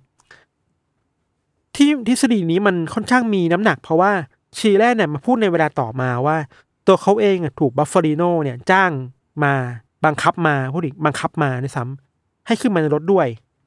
เพื่อขับพาฮอฟฟ้าไปในที่ห่างไกลผู้คน แล้วก็ไปฆ่าฮอฟฟ้าในบ้านบ้านหลังหนึ่งอืมชีแลนบอกด้วยว่า เขาเองอะ ไม่เต็มใจเลยนะถูกบังคับมา แล้วพยายามจะส่งสัญญาณให้ฮอฟฟ้ารู้ว่า เฮ้ย คุณกำลังอยู่ในอันตรายนะมัเออเออเออสิ่งที่เขาทำคือ เขาเลือกที่จะนั่งรถอะ รถเก่งคันนั้นอะในที่นั่งเบาะหน้าสุดเว้ยมันเหมือนมันสัญญากันระหว่าง ชีแลนกับฮอฟฟ้ารู้ว่าเฮ้ยถ้าเมื่อทุกทีอะฮอฟฟ้าจะนั่งข้างหน้าไงอือฮึแปลว่าเฮ้ยคุณไม่ได้นั่งข้างหน้าเพราะคุณจะเจออะไรที่ผิดปกติหรือเปล่า แต่เขาใจะว่าฟ้าอาจจะไม่ได้เก็ตสัญญาณนั้นน่ะ แล้วก็ไม่สามารถหนีออกมาได้อะไรอย่างนี้ครับแล้วว่าอาจจะชะล่าใจเกินไป ใช่อะไรอย่างเงี้ยใช่ด้วยความด้วยความที่เห็นมือปืนข้างกายอะเชื่อใจกันมาตลอดอะอยู่ด้วยอะเออเอออย่างน้อยชีแลนน่าจะ ปกป้องอะไรเขาได้มั้งนะอะไรอย่างเงี้ยครับอือฮึซึ่งทฤษฎีเนี่ยค่อนข้างจริงจังเพราะว่าคนที่เอามาพูดอะมันคือมือปืนจริงๆอะมันปืนมันเป็นเพื่อนที่แบบสนิทกันจริงๆอะอยู่ด้วยกันมาตลอดเลยครับ แต่ว่า FBI ก็ไม่สามารถไปหาจุดเชื่อมโยงต่อไปได้อะเพราะคดีมันหายไปแล้วอะข้อมูลทรัพยานมันหายหมดแล้วอะไรครับ หรือแม้แต่ร่างกายฮอฟฟ้าเองก็หาไม่เจออะมันมีสิ่งเดียวที่รู้คือ เจอเส้นผมฮอฟฟ้าในรถคันนั้นอะมีแค่นี้เอง อืม ก็แสดงว่ายืนยันว่าขึ้นไปจริงๆ ใช่ฮอฟฟ้าอยู่ในรถคันนั้นจริงมีรอยเลือดบางอย่าง มีเส้นผมอยู่ แต่ไม่รู้ว่าตัวหายไปไหนครับ อืมทฤษฎีต่อมา อันนี้ค่อนข้างเหลวไหลเว้ยคือมีคนอืมเชื่อว่าฮอฟฟ้าน่าจะถูกฆาตกรต่อเนื่องฆ่าเว้ยยศหึเดี๋ยวก่อนนะ คืออย่างนี้คือมีคนเชื่อว่า แก๊งมาเฟียแก๊งหนึ่งอะไปว่าจ้างฆาตกรต่อเนื่องชื่อว่าริชาร์ดคูคิสกี้ ให้มาลงมือ คือคนเนี้ยเป็นเป็น serial killer ที่ทำงานตามสั่งอะเคยมีประวัติเรื่องอ่าฆ่าคนตามใบสั่งอยู่แล้วอะแต่เราคิดว่าอันนี้มันไม่ค่อยมีสาระเว้ยเพราะว่าอีตาคูคูคิสกี้เนี่ย เอาเรื่องนี้มาพูดตอนที่ถูกจับไปแล้ว ในเรือนจำเหมือนไปโม้ตำรวจว่าอ๋อคุณรู้ปะผมฆ่าจิมมี่ฮอฟฟ้านะ คือก็พวกนี้มันชอบโม้อะเออเออเออพวกนี้มันชอบโม้อะอืม ทฤษฎีต่อมาอันนี้ไม่เกี่ยวกับการฆ่าเว้ยแต่เป็นการคิดของคนอินเทอร์เน็ตว่า เฮ้ย ถ้าเขาฟ้าถูกฆ่าแล้ว เขาจะอยู่ไหนวะอือฮึมีทฤษฎีนี้ค่อนข้างบ้าๆวอคือ คิดว่าศพและกระดูกของฮอฟฟ้าเนี่ย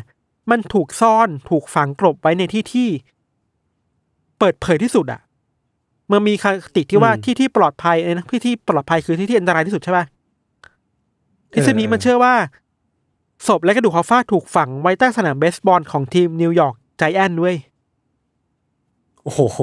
คือเราเช้าโชว์คือเราหาเลยนะเราหาต้นตอไม่ได้ว่ามันมาจากไหนนะมีคนที่ดีจริง ๆ แล้วเมื่อไม่นานมาเนี่ยมันก็มียูทูบเบอร์ที่ไปพิสูจน์ ว่าอะผมไม่ว่าจ้างคนมาขุดดินเลย ใต้สนามเนี่ยมันมีอะไรไหมอืมก็มันก็ไม่มีอะไรอะไรเงี้ยอืมสุดท้ายแล้วทฤษฎีที่น่าจะจริงจังที่สุดคือของของ FBI นี่แหละ ที่ชี้ด้านออกมาอืมเปิดเผยเองครับว่า เออเฮ้ยเจ้านายเก่าเขาถูกฆ่ายังไงบ้างอะไรเงี้ยอืมไม่ว่าทฤษฎีเยอะแค่ไหนแล้วจุดร่วมหนึ่งที่คนทุกคนคิดตรงกันคือ การตายหรือการหายตัวไปของจิมมี่ฮอฟฟ้าเนี่ย มันเกิดขึ้นจากเรื่องผลประโยชน์ส่วนตัวจริงๆนะผลประโยชน์ระหว่างแก๊งอะ อืม ปฏิเสธไม่ได้ เออมันเกี่ยวจริงเออๆเว้ยมันมันน่าจะใช่เรื่องแบบเรื่องอื่นน่ะบางทฤษฎีแล้วว่าอืมมันก็อืมเราลืมพูดไปมีอีกทฤษฎีหนึ่งที่คิดว่า รัฐบาลสหรัฐหรือ FBI นั่นแหละเป็นคนจัดการฮอฟฟ้า เออผมกำลังคิดอยู่ว่ามันจะมีทฤษฎีนี้หรือเปล่า บางคนพูดไปถึงว่า JFK เป็นคนสั่งนิกสันเป็นคนสั่งแต่เราคิดว่ามันมันก็ไม่ไม่ได้อะไรคือแบบฆ่าฮอฟฟ้าได้อะไรวะเออใช่ผมแต่เออผมผมคิดว่ามันคือแบบฆ่าแล้วได้อะไรมากกว่านะคือถ้าถ้าฝั่งมาเฟียฆ่าเนี่ย มันก็ดูจะได้อะไรมากกว่าการที่ฝั่งรัฐบาลฆ่าเออฆ่าเพื่อปิดปากอะ มัน make sense อะเออ หรืออย่างทฤษฎีที่ว่า JFK มีส่วนอะ JFK ก็เสียชีวิตก่อนที่ฮอฟฟ้าจะแบบเป็นอะไรแล้วอะอืม เออครับหรือนิกสันเราคิดว่านิกสันเองปวดหัวกับคดีวอเตอร์เกตมากเกินไปเว้ยไม่ยุ่งไม่ว่างไม่ว่างมาอะยุ่งเรื่องฮอฟฟ้าหรอกแค่วอเตอร์เกตก็รับมือเออไม่ไหวแล้วครับเออทฤษฎีนี้เราคิดว่าสุดท้ายแล้วอะมันน่าจะเป็นฝีมือของแก๊งมาเฟียแหละ เพื่อฆ่าที่ฆ่าฟ้าเพื่อปิดปากหรือปิดข้อมูลอะไรบางอย่างที่ฮอฟฟ้ารู้อะครับอืมจนถึงวันเนี้ยก็ยังหาไม่เจอนะ ว่าฮอฟฟ้าอยู่ที่ไหนอะอืม ก็ไม่น่าจะรู้แล้วปะใช่เพราะว่ามันก็ผ่านมาผ่านมานานมากแล้ว ดูไม่มีวี่แววว่าเราจะรู้ได้ยังไงเลย เออคือเออนั่นแหละครับ คดีนี้ว่าเป็นแบบนี้ครับยศว่าไงครับ ผมว่าก็ก็สนุกดี ก็เป็นอีกเรื่องหนึ่งที่สะท้อนความเป็นมาเฟียได้ได้เป็นอย่างดี คือเป็นเรื่องผลประโยชน์อะ คือแบบใช่ทั้งเรื่องของผมเองหรือว่าเรื่องของพี่ธันเองก็ก็ลงเอยด้วย สุดท้ายมันคือเรื่องผลประโยชน์ที่อาจจะไม่ลงรอยกันแล้ว มันพร้อมจะมีการหักหลังกันในทุกเมื่อใช่ใช่ความปกติในในจักรวาลมาเฟียจักรวาลผู้มีอิทธิพล ซึ่งมันดูไม่ปกติในรูปปัจในรูปปัจจุบันคือเฮ้ยคุณสามารถฆ่าคนหรือว่าจัดการคนอะ บงการคนโดยที่มันอยู่นอกกฎหมายก็ได้อะอืมการฆ่าคนมันกลายเป็นเรื่องที่แบบปกติไปแล้วมาง่ายมากง่ายมากอะเออแล้วปิดบังข้อมูลเเหมือนดีดนิ้วเออ หรือว่าเมื่อฆ่าแล้วคุณจะปิดบังข้อมูลจะกลบยังไงอะมันก็กลบได้เพราะว่า คุณสามารถมีอำนาจคุณเออคุณสามารถมีอำนาจที่จะไปบอกคนในเหตุการณ์ทั้งหมดอะว่าห้ามพูดอะอืม เพราะคุณมีปืนไปจ่อเขาไง เออ หรือแม้กระทั่งอย่างคุณฮอฟฟ้าเองที่ก็สามารถขออภัยโทษออกมาได้เออทั้งทั้งที่ตัวเองก็ผิดจริงเออๆเพราะว่าตัวเองมีผลประโยชน์มีแบบ มีอิทธิพลกับทางการเมืองของสหรัฐในในปัจจุบันนั้น คือผมคิดว่าโอ้โหแม่ง เรื่องพวกนี้แม่งคือคือ คือมันเป็นเรื่องที่มีอยู่จริงอะใช่ใช่แล้วก็คือเรื่องพวกเนี้ยมันมีประจักษ์ชัดอยู่จริงๆอะอืมแต่การที่เราจะไปรู้ตื้นลึกหนาบางของมันอะอันนี้ก็อีกเรื่องหนึ่งอะอืมคือคือเรา คนธรรมดาของเราอย่างเราเราๆเนี่ยอาจจะไม่มีสิทธิ์ที่จะไปรู้เรื่องราวของพวกเขาได้เลย ถ้ามันไม่มีการเล่าออกมาอย่างจริงๆจังเรื่องฮอฟฟ้ามันถูกรู้เยอะขึ้น เพราะว่ามันมันไปเกี่ยวข้องกับเรื่องทางการไงๆอ่าอ่าก็จเรื่องหนึ่งที่ว่าน่าสนใจใจมากๆคือ สิ่งที่ทำให้คดีฮอฟฟ้ามันถูกอยู่ในแสงมากขึ้น เพราะว่าฮอฟฟ้าถูกล่าออกจากที่มืดอะเออฮอฟฟ้าถูกล่าออกมา เฮ้ย แกต้องมาสภา แกต้องมาถูกไต่สวนนะ เออแล้วว่ากลไกแบบเนี้ย มันน่าสนใจเว้ย คืออมเราไม่ไม่แน่ใจสิคือระบบการเมืองที่ดีมันสามารถลากเอาสิ่งที่อยู่ในที่มืดออกมาในที่สว่างแล้วมันพูดคุยกันแบบจริงจังได้อะ เออเออแต่เราออเรานึกไม่ถึงว่าเฮ้ยอเมริกามันสามารถลากมาเฟียมาคุยในสภาได้อะ ไปเรียกแบบเปิดหน้าเปิดหน้าคุยเปิดหน้าเถียงเปิดหน้าด่ากันเลยผ่านทีวีอะ อืม ทุกวันนี้ไอไอฟุตเทจที่ฮอฟฟ้าพูดกับสภาอเมริกา พูดกับคณะกรรมการของสภา มันก็ยังมีคนพูดถึงอยู่นะว่าเนี่ยมันโหดมากมันดุเดือดมากเลยครับ มันมันมาเฟียอืมมันเก่ามากอะเราเลยคิดว่าอืมอีกเรื่องหนึ่งที่น่าสนใจคือคำว่าสหภาพแรงงานจริงๆมันก็ดีในตัวมันเองเนาะคือสหภาพแรงงานมันถูกใช้เพื่อปกป้อง ดูปกป้องปกสิทธิ์ป้องสิทธิ์ดูแลสวัสดิการที่ควรจะได้เงินที่ควรจะได้ไม่แรงงานต้องไม่ถูกกดขี่หรือไม่ถูก ไม่ถูกกดขี่จนไม่ได้รับความเป็นธรรมอะไรขนาดนั้นมากมายเนาะซึ่งมันดีตัวมันเองเว้ยแต่ว่า สิ่งที่ต้องเคลียร์หน่อยเนี่ยคดีฮอฟฟ้าคือเฮ้ยฮอฟฟ้าใช้เรื่องนี้มาเป็นประโยชน์ส่วนตัวในหลายอย่างเหมือนกันนะ ใช่เออเออไม่ถึงว่า ใช้เงินจากไอกองทุนบำนาญนั้นน่ะเอาไปประโยชน์กับมาเฟีย เอาไปสร้างนู่นสร้างนี่ เอาไปทำงานที่ผิดกฎหมายเยอะอะอืมแล้วอืมมันอย่างน้อยมันก็เป็นเรื่องดีที่พอ FBI รู้ตำรวจรู้หรือทางการอเมริการู้เขาก็เข้าไปจัดการเรื่องนี้อะก็ไปลากคอมาพูดในสภามาจัดการยังไงก็ตามอะไรอย่างนี้ครับ ก็สนุกดีอืมแต่ว่าความใจฮอฟฟ้ามันก็ to be fair มันก็ต้องขุนควรจะถูกสอบสวนอะอืมเออ แล้วความยากอย่างหนึ่ง เวลาเราเล่าคดีฆาตกรรมมาเยอะๆอะคดีฆาตกรรมทั่วไปที่เราเล่าใน UC มันก็คลี่คลายยากเนาะแต่ว่าพอมันเป็นคดีฆาตกรรมที่มันเกี่ยวข้องกับมาเฟีย ผู้มีอิทธิพล ยิงยากมันยิ่งยากเข้าไปใหญ่เว้ยเออออย่างขังทนยศด้วยเหมือนกันอะ คือจุดร่วมกันเออคือเฮ้ยมันทุกคนพร้อมไม่พูดอะไรอะ เออใช่เออคือผมลืมเล่าไปในดีเทลของผมคือแบบความยากอีกอย่างหนึ่งอะคือสมาชิกแก๊งมาเฟียทุกคนแม่งไม่พูดเลยเลยเว้ยใช่มันมันสามารถปิดปากตัวเองได้อะ อิทธิพลเออเออปืนมันเออน่ากลัวมากไงมันเอากันตายนะใช่แล้วคือ คือบางทีเวลาเราอ่านข้อมูลเรื่องพวกเนี้ยอย่างอย่างเรื่องที่ผมหามา คือแบบกูก็อยากรู้มากกว่านี้กูอยากเอามาเล่าให้ทุกคนฟังมากกว่านี้ใช่แต่ มันได้เท่านี้จริง ๆ แล้วมันแบบทุกอย่างมันถูกอยู่ในอยู่ในหลืบมืดอะอย่างที่พี่ธันพูดว่าเรายิ่งมันมีกระบวนการยุติธรรมที่สามารถลากพวกเนี้ยออกมาอยู่ในแสงได้มากเท่าไหร่ก็ น่าจะเป็นเรื่องดีอืมเนาะดีดีอืมต่อตัวคนที่ทำงานสภาพเองด้วยซ้ำไปอะแต่ครับประเทศไทยคืออย่าเพึ่ง เอาให้มีสภาพก่อนเนาะเออเอออย่าไปถึงขั้เอนอนั้นเลยขั้นนั้นก็มีได้แต่ว่าเฮ้ยคุณจะมีสภาพอะไรบางอย่างที่มากขึ้นกว่านี้ไหมนะ เพื่อปกป้องทุกคนที่เป็นผู้ใช้แรงงานครับผู้ใช้แรงงานไม่ได้แปลว่า ผู้ใช้แรงงานก่อสร้างอะ มันทุกคนเราทุกคนเออมันก็เป็นผู้ใช้แรงงานหมดอะบริษัทเออวันไรแรงเดงาอนร์นี่มีเพื่อนเราไรเดอร์ต่างๆ คนทำงานออฟฟิศคนมากมายก็เป็นผู้ใช้แรงงานหมดอะแล้วถามถามคือสวัสดิภาพของเรามันดีขึ้นไหมนะเอออสภาพมันเลยช่วยได้ไงแต่ต้อง เป็นสภาพอืมที่ถูกตรวจสอบได้ แล้วโปร่งใสพอไม่เหมือนคดีคอฟ้าครับครับเอ้ยผเรามีอันหนึงสุดท้ายแล้วโอเคครับอะแคดดี้มาฟีเนี่ย ไม่ใช่แคมิคาเซ่อ่าฮะแต่เป็นอยู่ในค่ายที่เรียกว่าอีกค่ายหนึ่ง คือโมโนมิวสิกครับอ๋ออ๋อเหรอ ใช่ ผมเพิ่งนึกออก โอเคคครัรับบแล้วแล้วมันมันเกี่ยว อ๋อ แต่มันแคนดี้มาเฟียเอนะอแต่เราไม่ได้เล่าเรื่องแคนดี้มาเฟียเอนะออยู่ค่ายโมโนครับแคนดี้มาเฟียครับ ขอบคุณเออครับ โอเคครับ ก็หวังว่าจะทำให้หลาย ๆ คนคลายข้อสงสัยได้ผมนะก็สงสัย โอเค วันนี้ก็พวกผมสองคนก็ลาไปก่อน ติดตามรายการของพวกเราทั้งสองคนได้ทุกช่องทางของ s ัมมอ r Podcast เช่นเคยนะครับ สวัสดีสวัสดีคครัรับบ